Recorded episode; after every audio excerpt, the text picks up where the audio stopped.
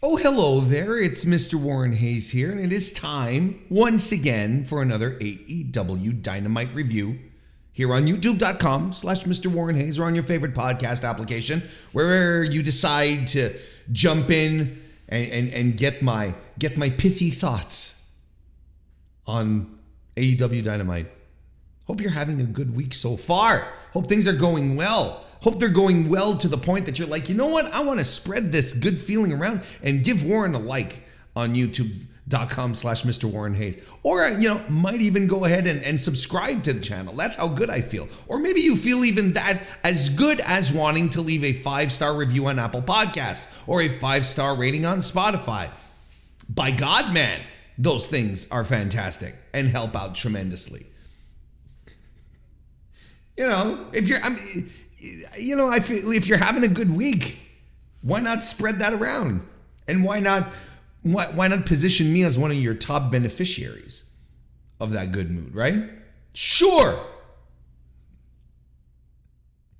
Um, still riding the Forbidden Door high here, uh, but uh, uh, you know, not necessarily to, unless there's things that are really relevant we're not going to be talking about uh, Forbidden Door here. I reviewed it completely on the podcast this week on the main show, uh, which you can listen to right now. It's available on uh, on demand on YouTube in your podcast feeds as well. It's all there, and I, I talked a substantial amount about it, so it's all right there for your for your joy, your pleasure, your consumption. I'm excited. Uh, I, I, I'm excited for you to go check it out. But in the meantime, I'm excited to talk about last night's Dynamite because, yes, today is Thursday. It is June 29. Forgot to mention that. So that means that we are reviewing the June 28 Dynamite, which is the uh, Forbidden Door after show. No, not after. It is the Dynamite after Forbidden Door, which is not really a thing.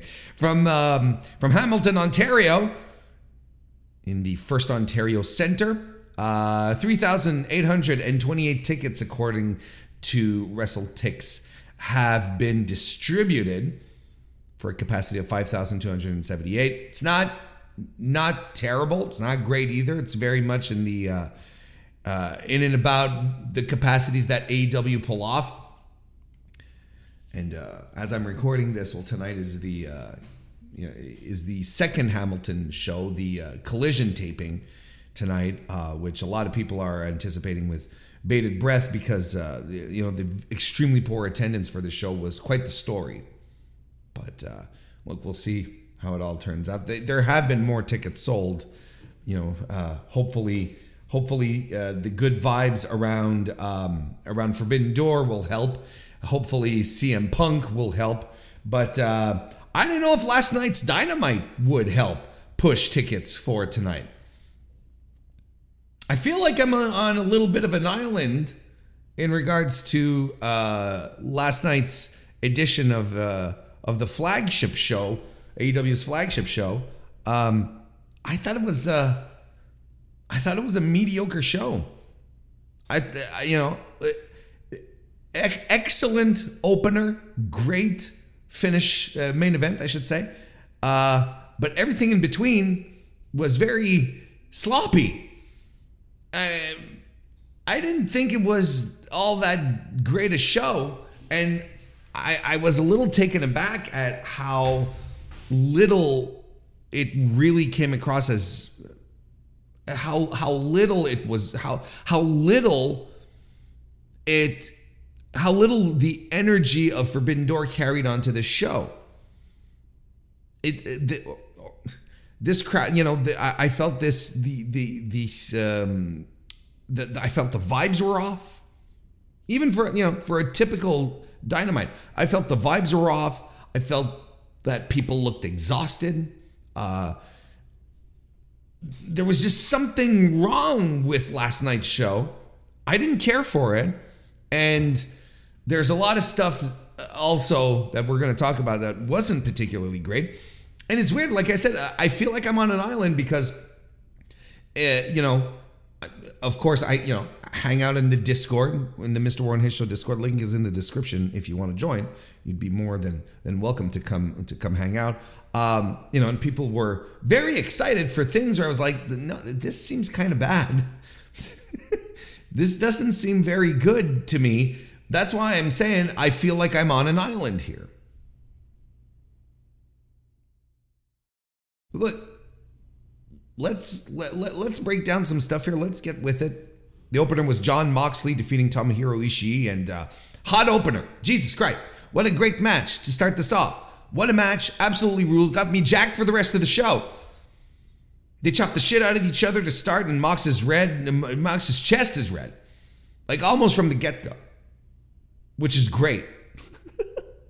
Um, and the BCC, the rest of the Blackpool Combat Club, Yuta and uh, Claudio, of course. Danielson's not going to be around, I don't think, for a while with that uh, with that um, break that he suffered in his arm. Uh, you know the uh, they, they they hover over Ishii, the BCC. Uh, they you know keep you they're not necessarily attacking them, but they're coming in close. Ref is pushing them away. So Eddie Kingston eventually comes out, sort of even you know even the odds and make sure that they don't get involved. And then the great part of all of this is that throughout the entire time that Eddie Kingston is ringside, Claudio Castagnoli just locks his eyes on him and does not budge and he is stoic and poker faced and just like menacing, just keeping his eyes locked on Kingston the entire way. I thought that was great. Ishii hits a superplex, Mox gets a gotch, pile driver in here. Back suplex by Tomohiro, Tomohiro Ishii. Mox gets back up. German by, by Mox. Ishii gets back up. King Kong Lariat by Mox knocks Ishii over cover by Mox, but Ishii kicks out at one. I'll never get bored of those kinds of sequences. These things rule. These fighting spirit segments. I love this shit. They do some pretty hard headbutts on each other, and Mox gets split open. Hard way, right? Because he has a he has stitches, but they open them up, and Ishii's got blood on his own forehead. And I found the headbutts to be a little rough. I found, and there's a ton of ways you can get hurt in pro wrestling, right? And I think, you know, creating head trauma is one of those easy ways to make it happen and it can cause serious damage. I wasn't necessarily a fan of this. I don't like, and, you know, maybe I still have Katsuyori Shibata too close on the on the mind, but I don't like like stiff, hard headbutts. I don't. I never. They always make me you know, they, they make my skin crawl because I know how devastating this all can turn out to be. So, but I mean, this was hard hitting and fantastic and brutal and intense and high elevation Death Rider by Jon Moxley gets the win. And after the match, well, you know, Mox and Eddie Kingston they jaw jack at each other. I think it's a nice little interesting wrinkle here in this uh, in this feud that um, that Kingston has with uh, Castagnoli, right? And you're adding in the Mox situation, and we're not done talking about it, by the way. Of course, if you've watched the show. But it's a nice little wrinkle that they're adding in here. Is like you know Eddie still you know still still loves Mox. They're still like buds I mean, look, this match was great. Got me fired up, got that audience fired up. I was jacked for this show. I was like, holy shit, let's go. Boy, was I in for a surprise. Renee Paquette is uh, backstage, well, actually, like in the parking lot, a loading area. She wants to interview Adam Cole. And just as she starts, a car pulls up and MJF comes out of it congratulates Adam Cole on getting sick for Forbidden Door. He says, Why didn't I think of that? right? Because uh, because MJF didn't want to work the match. It's like, why didn't I think of? Uh, he says uh, he thinks he being MJF, he and Cole got off uh, on the wrong foot in the tag tournament, and it's a huge opportunity for them because uh, they could run this place, entire company together, because they're that good. I, mean, Cole isn't on the level of the devil, but he's still, you know. So he's he wants uh, he and Adam Cole to do a little bonding this weekend, bro to bro. Like, let's hit the dirt. Let's get the hell out of here. And Cole agrees to it. He says, Look, I just got to go say hello to a few people and then look, I'll meet you back. Next says, Sure, sure. And he's super excited. He says, Look, I even got some t shirts done. Better than you, baby. Available now on shopaew.com. So, if, look, if you're going to do the can they coexist situation, might as well go all ham on it, right? Just like fully commit to it. And I think two extremely talented personalities like Adam Cole and MJF have the chops to pull it off. Oh, should we talk about the, the the the, segment? I think we'll talk about the, the the the other segment from later on in the evening. We'll just combine them both, and we'll be done with it, and then we'll. I'll you know it'll sum up my full thoughts here because I feel like otherwise I'm sort of leaving things behind. Uh, Rod, a little later on in the evening, Roderick Strong runs into Adam Cole in the same parking lot, right? And he's questioning Cole's sanity for doing this stuff with MJF. But Cole says, Don't worry, I'm playing along. I'm just playing along. I've got this, you know, kind of thing. Adding to the idea that Adam Cole knows how to play MJF, right? This is this is part of the story that they're telling here. And he's questioning Cole's. Uh, no, sorry. Uh, and, and, and Strong says, "But what if you know we're talking about this now? But what if MJF watches this back? But then MJF arrives, and he calls he calls Roderick. Hey, he calls Roderick Strong. Hey, generic white guy.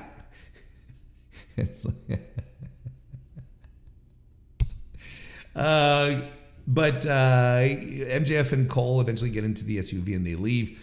Um, um, but before leaving, Adam Cole, you know, as MJF is going away, tells Roderick Strong, he ain't watching the show, kind of thing. So I think this, look, because when I was looking at this, I was like, mm, I, these invisible cameras, this thing where, you know, nobody watches it. So, because usually in AEW, they, if stuff happens on camera,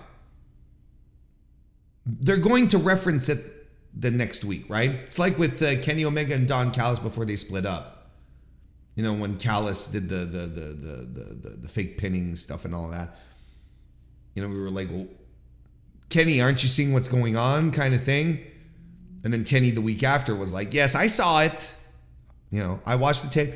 So I believe here that this is going to eventually bite Adam Cole in the ass, where he's going to end up, he's thinking that MJF is not going to go back and watch this, but MJF will go back and watch this because I think MJF is setting up an elaborate ruse here right? Because he was too smiling, go, go, bro, you know, very, you know, let's go do all sorts of shit kind of things. Like, yeah, pal. He was leaning too hard into this. And I think this is MJF who is going to manipulate Adam Cole this time into doing what he wants, into thinking that they're friends, whatever, so that he can get a mental upper hand. He's going to pay back Adam Cole for Adam Cole playing him like a fiddle. And now that Adam Cole outright said, I'm playing him like a fiddle, or not outright, but he implied it, right? Oh, I'm just going to go along with this, we'll see, you know, kind of thing. You know damn well MJF is going to run this back. He might not reference this for a couple of weeks, but when the hammer falls, I'm sure MJF is going to cut something into a promo and say, You don't think I was going to go back and watch tape, kind of thing?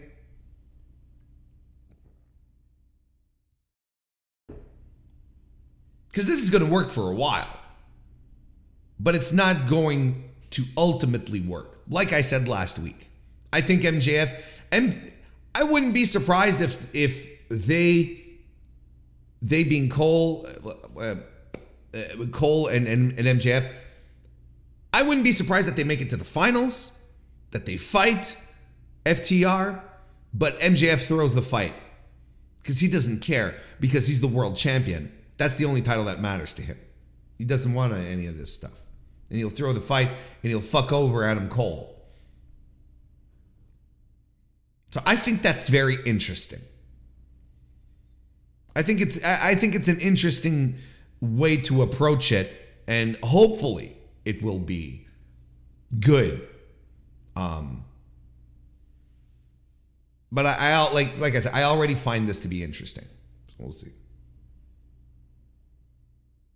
Renee Paquette is backstage, and she's with the the Blackpool Combat Club, and she's just like, "Mox, what the hell is going on?" And I'm like, "Oh shit, we're getting some." I, I thought this was interesting, right? Where she's not like doing her professional setup with the microphone. You know, this is her, you know, her crazy ass husband.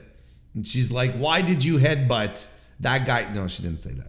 But, you know, and she just drops the act and she's like, Mox, what the fuck is going on? She didn't say fuck. The BCC look on at this, and then uh, Eddie Kingston arrives and he says, Look, I saved you from the Bucks at Forbidden Door because nobody kicks your ass but me. and then he, you know, he continues accusing him of running with scumbags like Claudio. They argue. Mox says, Nobody cares about some Chikara bullshit from 10 years ago. What a great line. He walks off, and Renee jabs Eddie in the chest, and she's like, You need to fix this.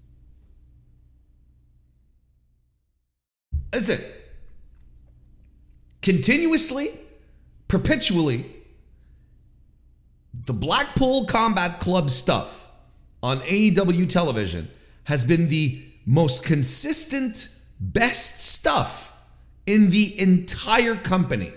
It has never wavered. It has never been, eh, it's always been good to excellent. And we're continuing here. I don't know what the wrinkles here are. I don't know what it implies. But this is all really fucking good shit, pal. We get uh, video of Kenny Omega talking about his loss this weekend, saying that Will was the better man. But more and most importantly, Kenny Omega saying, We're not done yet. There you go. El Hijo del Vikingo, Keith Lee and Orange Cassidy defeated the Jericho Appreciation Society trio of Angelo Parker, Matt Menard, and Daniel Garcia. This match was a bit of a miss, wasn't it? Bit of a miss. Vikingo is babyface in peril pretty much for the entirety of the match, but uh, this was the most tepid Vikingo performance I have seen in a while. Now, on top of that, there was a bit of a botch where Keith Lee was supposed to catch Vikingo off of a Tope con Hilo and then use him like as a as a weapon to swing at, at the other dudes. They did it anyway. You you know when when Keith Lee um when Keith Lee sort of recentered himself, whatever, and he picked up Vikingo and they did the spot. And it was like, oh, that's what they were supposed to do. this really didn't have the energy, and it felt off, and it felt it felt sloppy. I guess the work was okay in general. I don't know. I don't know. I this I just was excited for this match. I thought, oh, let's go, but I, you know, elements just didn't connect. Things just didn't feel fun and don't you know the work I guess was okay, like I said, but felt sloppy. I don't know. Keith Lee lands the jackhammer for the win. Didn't do much for me. We're backstage with the Young Bucks, who are putting up a trios open challenge, and then the Dark Order arrive. They're a little bitter about Hangman Adam Page not uh, not giving them any news, not calling them for a month or hanging out with them, you know, just to go, you know, run back to the Young Bucks, right? Scorned lover type of thing. Page says, "Look, it's not about them being the Dark Order. It's about fighting the the the BCC." And Reynolds eviscerates him when when Page says, "What am I, your babysitter?" And says, "Oh, is this what it was? We were your friends. We were there when you were at your lowest point, brother." And I'm like, Ooh. That's gonna that's gonna stab our millennial cowboy right in the heart here. We get a recap of uh, Bryan Danielson beating Kazuchika Okada with a broken freaking arm. I'm not doing that ever again. I can't. I cannot stand that. I I think it was funny, the, like the first five times I heard it, but then it's it's brought up every single time when it comes to Kurt Angle and with a broken freaking neck and always in that cadence and I, and I'm like, all right.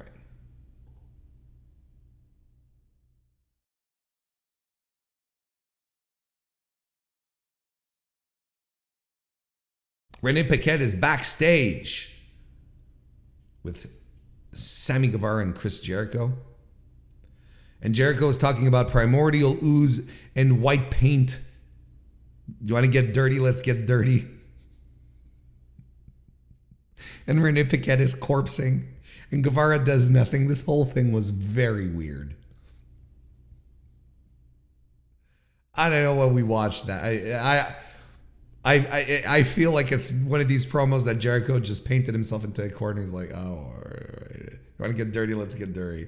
Let's take this white face paint, put it in the dirt. Like, what? Know. The Young Bucks defeat the Dark Order. This was this was pretty good. Nick does lucha things with Alex Reynolds. Double dives to the floors by the uh, Young Bucks, and Hangman is unsure about fighting his friends, which pisses off Matt in the match. Eventually, Evil Uno does goad Page into a fight, running Senton off the apron by Uno. The lightning chain offense sequence by the Beaver Brothers follows as well. Hangman is hesitant to land the buckshot lariat on John Silver, so Silver lands a, a, a Rana instead. The Dark Order fight back, but uh, the Bucks land the BTE trigger and Page the buckshot lariat for the win. After the match, though, the BCC hit the ring again and attacked the Elite. Let's keep going. I, I'm I love this feud so much. I think it's great. And the Dark Order bails here. They're they, they're in the ring. They're looking at Hangman get beat up, get fucked over with a screwdriver to the head. They're like, no, we're good. They leave. Kingston tries to make a save, but Claudio Castagnoli and Yuta double team him. Claudio actually sits on top of Eddie Kingston. He has a chair. He unfolds it, puts it on top of Kingston, and he sits down on it. While Wheeler has him in, has uh, Kingston in an armbar. And then Mox issues the challenge, blood and guts, at the TD Garden in Boston. July 19. There you go, folks. Now, who's replacing Danielson? Well, do we need to replace Danielson? Can it be a? Could it not be a uh, a four on four? Because you know Takeshita's going to be in there, right? Yeah, the elite. There you go. But Eddie Kingston is in there too. Hmm. I guess it'll depend on the status of a bunch of people and Kenny Omega and all of that. But uh, I, look, blood and guts matches are signature, and this is going to rule. This is going to be brutal and violent. I'm looking forward to it. On a Wednesday night.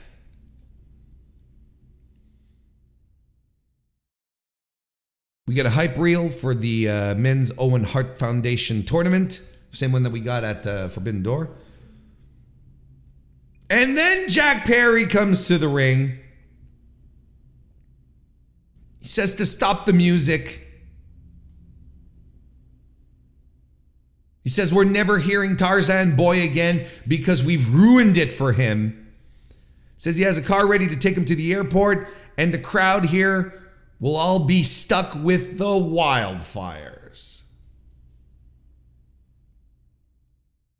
And I'm like, oh, that's that's not a good burn. Pun not intended. That's not a. that's not a good. Uh, not a good burn here. Kind of lame, actually. Like, well, because I was sitting there and I was like, well, yeah, but aren't we all stuck with the wildfires? it's like, you know, It's destroying it's destroying the air quality in Chicago right now. It's like I guess it depends where you're going. Are you going back to California? I'm pretty sure there's some wildfires there too. Like I you know, but you're still going to be here stuck with the Maple Leafs, but he's in Hamilton, you know, stuck with the Hamilton Tiger Cats of the CFL. I don't even know if the Tiger if the Ti-Cats are any good. Anyway, look. I'm already thinking too much about this. Get he gets in the ring. He says he's still young, chasing fat checks and banging the hottest bitch in the entire company.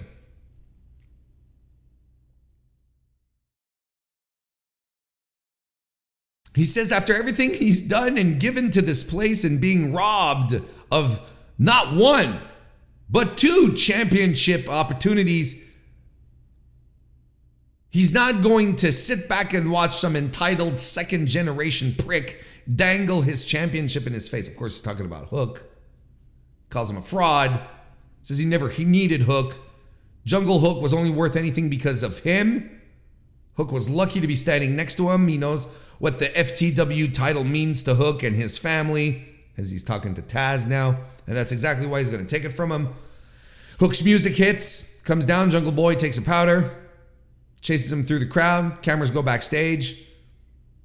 Jack Perry dives into the backseat of a car and runs off. Drives off. The car that was waiting for him, you see.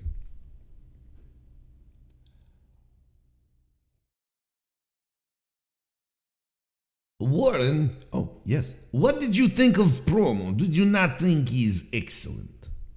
No. I don't know why I did that. No, I listen, I don't I I I was looking forward to seeing Jack Perry uh, uh, uh, take over a heel mantle here. I was excited to see what he was going to do with it. I was uh, uh um I really was excited to see how he how he was going to undertake all of this. But uh, it turns out that um, it turns out that he didn't have much, did he? I thought it was. This felt rehearsed. It felt contrived. Didn't feel natural. Um, we are going to have to come to accept that unless he keeps putting in the work and uh, you know we see in a couple of years from now but as it stands right now i do not see the world championship ceiling in uh, in uh, uh, in jack perry moving forward. I don't think he's got it. I think he's missing this crucial, essential part, which is picking up a mic and getting the crowd behind you, either for or against. And in a company where you have, um, arguably, not even arguably, objectively, some of the absolute best mic workers in all of pro wrestling around you, talking, cutting insane promos on a weekly basis, or sometimes even from out of nowhere. There's no way Jack can keep up with this. Not unless he starts getting some legitimate lessons.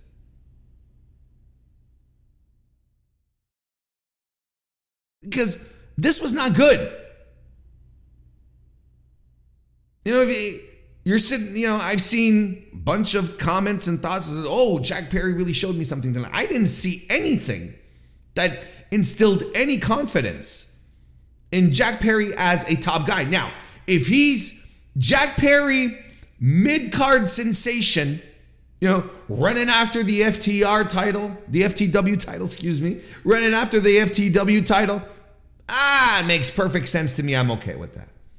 I think that I think that I think we are seeing his ceiling in real time right now.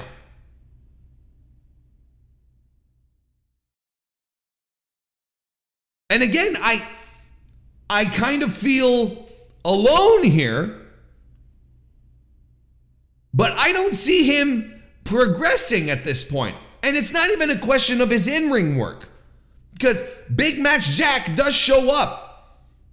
He's a, what he he is very good at professional wrestling. He is a very good professional wrestler. But I think his big drawback as being one of the pillars, one of these guys that Tony Khan says that this company is going to be built off of, one of these superstar talents that he's going to build, I I don't see it. Sure, he's still young. I I'll give you that. He's got time to progress and change, but right now in this snapshot in time in 2023, Jack Perry doesn't have the overall thing to make him a truly great professional wrestler, the one that everyone seems to believe he is. I don't see it.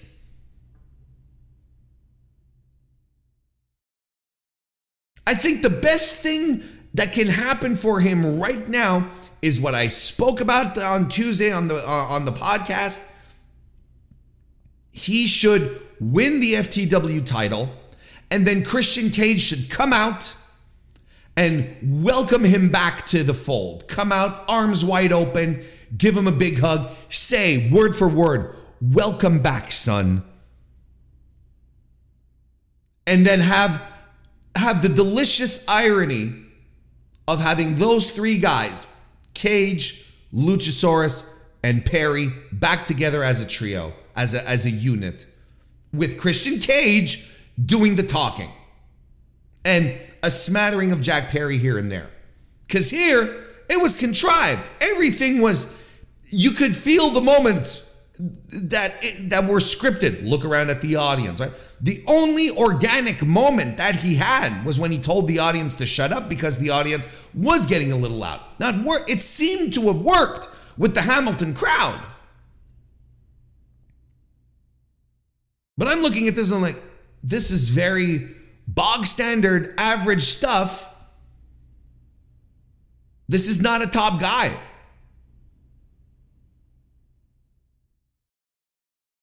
We can, you know, as Alexa Bliss once told us, we can let this play out. We can see how it goes.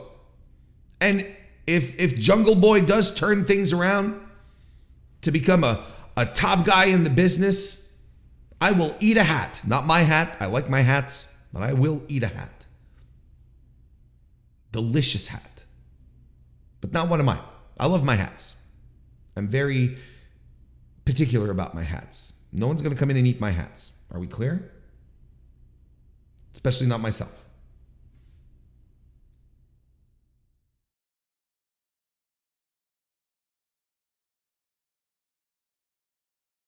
So, moving on, we got Sammy Guevara doing his cue cards. And isn't this the wildest thing where, you know, Jungle Boy is now going to do the heel thing. And again, like, I want to make this clear. I am still very much a proponent of Jack Perry trying out the heel thing. And it might take a little while for him to grow into it. He might become a natural. And I hope I eat these words. I really do.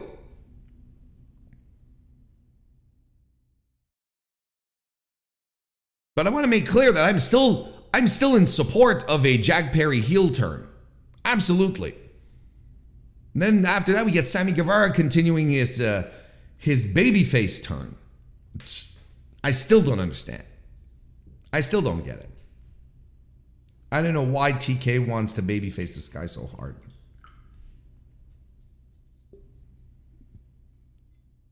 Ruby Soho defeated Alexia Nicole.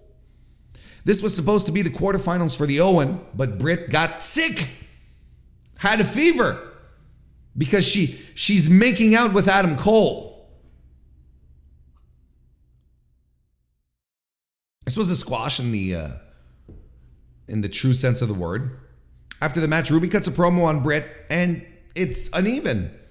You know, I, again, I'm like, what, what's wrong with the vibes of the show tonight? What is it that you know? She talks about Britt missing shows because of fevers and you know how that makes her lame. And then I will say that I I it makes me I I did get interested when she rekindled the idea of her feud from last year with Britt that was in the Owen where Britt said that, you know, Ruby doesn't even know who she is kind of thing. But this was a little it felt scattershot. I, I thought Ruby's delivery was okay. I think the content was scattershot. She says next week she's going to take Britt's opportunity from her in the Owen. I don't like I said, I, everything felt off. Things really, really felt off in this show.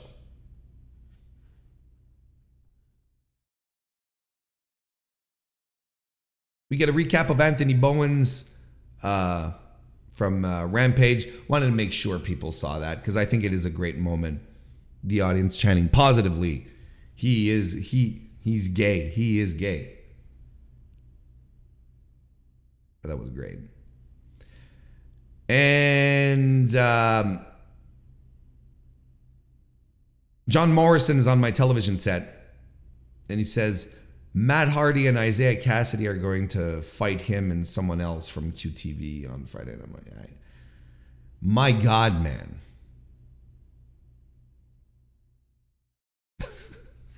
Could there's a combination of things that I could not care less about. Johnny TV now because it's QTV, see? God, I hope Powerhouse Hobbs is that they quietly ended all of this shit with Hobbs. I hope he's away from this QTV nonsense.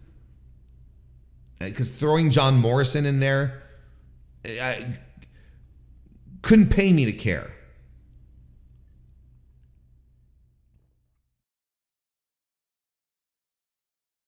And then the main event, the Tornado Tag Match where Darby Allin and Sting defeated Chris Jericho and Sammy Guevara, Le Sex Gods. This was a good match to finish up this this dynamite. And, and a match that got that got real real wild right? Because i felt everything was pretty conventional at first and you know you're setting the tone and whatnot. But once sting climbs up that ladder right darby Allin does a structure he gets a couple of tables out and uh, pulls up a ladder in the ring and, and you're like oh shit here goes Darby. But no, you get crazy old 64 year old Sting who climbs up the ladder and he tells Darby, no, no, I got this. While Sammy Guevara is on the tables on the floor. Jumps right off them. I loved the spot. I loved it.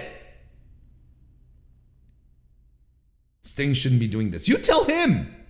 You tell him.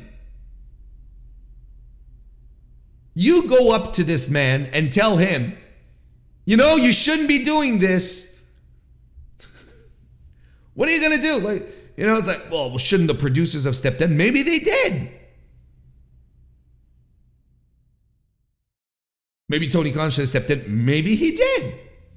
And maybe Sting is like, look, am I cleared to wrestle or not? Yes, you are. Okay, I'm doing it. All right.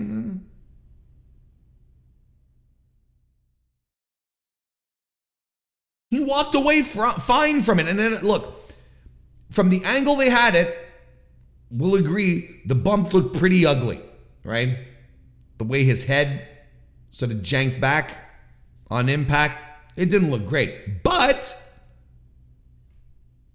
because there are always but, but, um, he walks away. What did he say with a wiggly tooth and some stitches for his lip? That's not so bad. It's not bad. You know, it's a bad fall. It's pro wrestling. I, people keep telling me it's not ballet. But the people who say it's pro wrestling, it's not ballet, when it comes to AEW, I find, they don't pull that one quite often. It's like, oh, this is uh, horrible and a mishmash, and people should be. And yet, these are the same people who will tell you it's not ballet, pal. And I've said this before, but I feel it's been a while. Let me remind you that people who do ballet are fucking tougher than you. Because I've known people who have done ballet, men and women, and they are the most physically toned tough sons of bitches out there. I would like to see you. It looks delicate. That's the idea. But I would like to see you or any pro wrestler try to fucking do what they do. The I understand where the comparison comes from, but when you think or what it's supposed to mean, I should say, but when you think about it for more than 2 to 3 seconds, you start to understand that no, uh, ballet dancers are insanely fit and trained and strong and have incredible uh, uh, cardio and endurance. They put their bodies through hell to do what they do. Trust me. It's not ballet. And look, you know the you know the thing right here, right? So you'll have a bunch of pearl clutchers. He'll be saying, oh, he got hurt. But then in a couple of weeks, they're going to pull out the it's not ballet to defend their own promotion or whatnot, which is a stupid argument because it is not ballet. It is, that's right, you're right. It is pro wrestling. And this kind of shit happens in pro wrestling. Now, was I sitting on my chair with my hands over my head saying, Jesus Christ, Sting? Yes, I was. And it was cool. And if you don't think that Sting doesn't realize it, doesn't realize that this is the reaction that he's getting, I don't know what to tell you. You must be new to pro wrestling as well.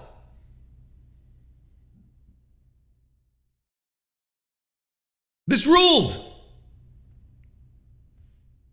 Darby Allin ollies onto Chris Jericho with his skateboard. And he blades, Chris Jericho does, after a ladder spot.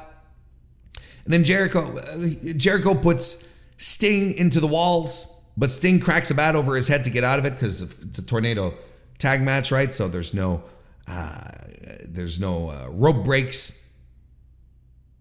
A stinger splash by Sting, a code breaker by Chris Jericho, Scorpion Death drop, and a Scorpion Death lock make it happen for Sting for the win. He's nuts.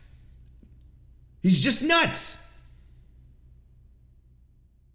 And, you know, if this was a do over for the trios match from Forbidden Door, I think this was successful. This was very good. And Sting is nuts. And they leaned a lot more into the fact that Sting and Chris Jericho were sharing a ring at the for, for the first time. It's like in that confusing promo that Jericho uh, cut earlier in the evening. He said it himself. He said, uh, you know, he said Sting and Jericho in the ring together. It should be on TBS. It should be commentated by Tony Schiavone. And you're like, yeah, all right, this is this is a cool callback. This is fun. This is the kind of shit that I'm into. And they gave it some time. Is this, you know, one of Sting's longest like one-on-one exchanges that he's had in, in AEW? I think so. And it was worth it. But Sting is nuts. He's nuts. He's completely nuts. And I do think that they're, you know, look, eh, eh, maybe, you know, we're not privy to all sorts of conversations. Maybe Sting has had weirder ideas or more dangerous ideas than the ones he's been pulling out here. And they've all been retconned, and uh, not retconned, but vetoed. And hopefully, because he comes off as completely unhinged when he does this kind of shit. And it's great. Just one spot like that. Bit of an accident, got busted his bottom lip. Might have to get some dental work done. That's the worst that comes out of it. Okay. Wasn't a Tiger Driver 91? But uh, one last thought before we wrap this up. I think Chris Jericho has to start winning matches now. And I know there's a lot of people right here who just groaned with me saying these the, the, these words, but hear me out. I think the last time Chris Jericho has won a feud is when he uh, was in that feud with Eddie Kingston. That sort of ended, you know, in a bit of a wet fart. I think that's the last time. All he does is put people over. And that was his thing, you know. It's Chris Jericho. It's the dastardly heel. He's, uh, you know, he's a terrible person, and you know everyone wants to see him get his comeuppance. But Adam Cole, Adam Cole, and uh, uh, uh, and Ricky Starks, and so many others have all been put over by Chris Jericho. He's been losing. He's got losing records in AEW. So if if the idea of top heel Chris Jericho puts over people to get them, uh, you know, get them in a, a, in a in a position to win, kind of thing, to to elevate them, to make them come across as a big deal. Well, he has to get back to getting some heat back. He has to start winning some matches and he has to start winning some feuds. Because right now, we are really on the cusp of, oh, well, it's Chris Jericho. He's not going to win this. And I know for the oodles and oodles of Jericho haters out there, this is, sounds sacrilegious, but observably, observably, Chris Jericho has been doing nothing but putting people over in this company. He has been consistent, he's been great at doing that, making sure people get some kind of rub off of this.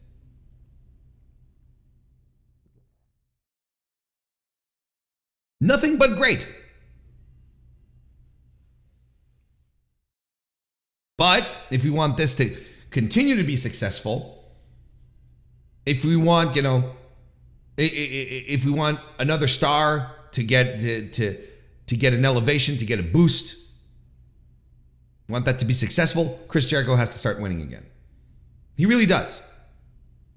And you know, you can let your feelings about Chris Jericho uh, cloud your judgment as much as you want, but the facts are there and they're there and it's observable and it's quantifiable. And things that happen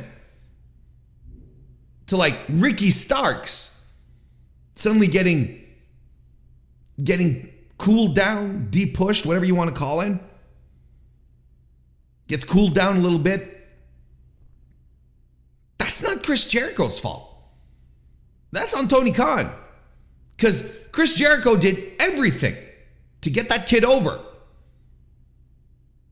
Every match that Chris Jericho has had one on one with uh, Ricky Starks, Chris Jericho has lost.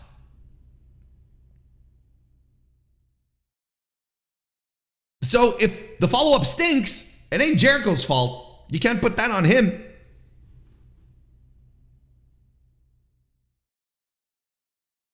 That's the truth.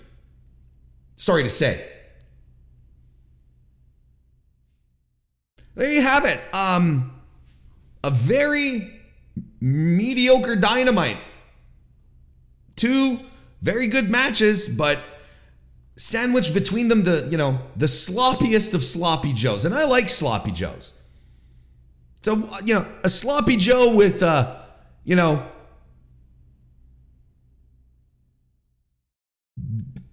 defrosted and refrosted then defrosted ground chuck, and with ketchup, without really any. That's the sauce, without any real like spices or make it taste good. Just like, you know, just rolling in your mouth as you're chewing it. That kind of sloppy Joe. Not a good sloppy Joe.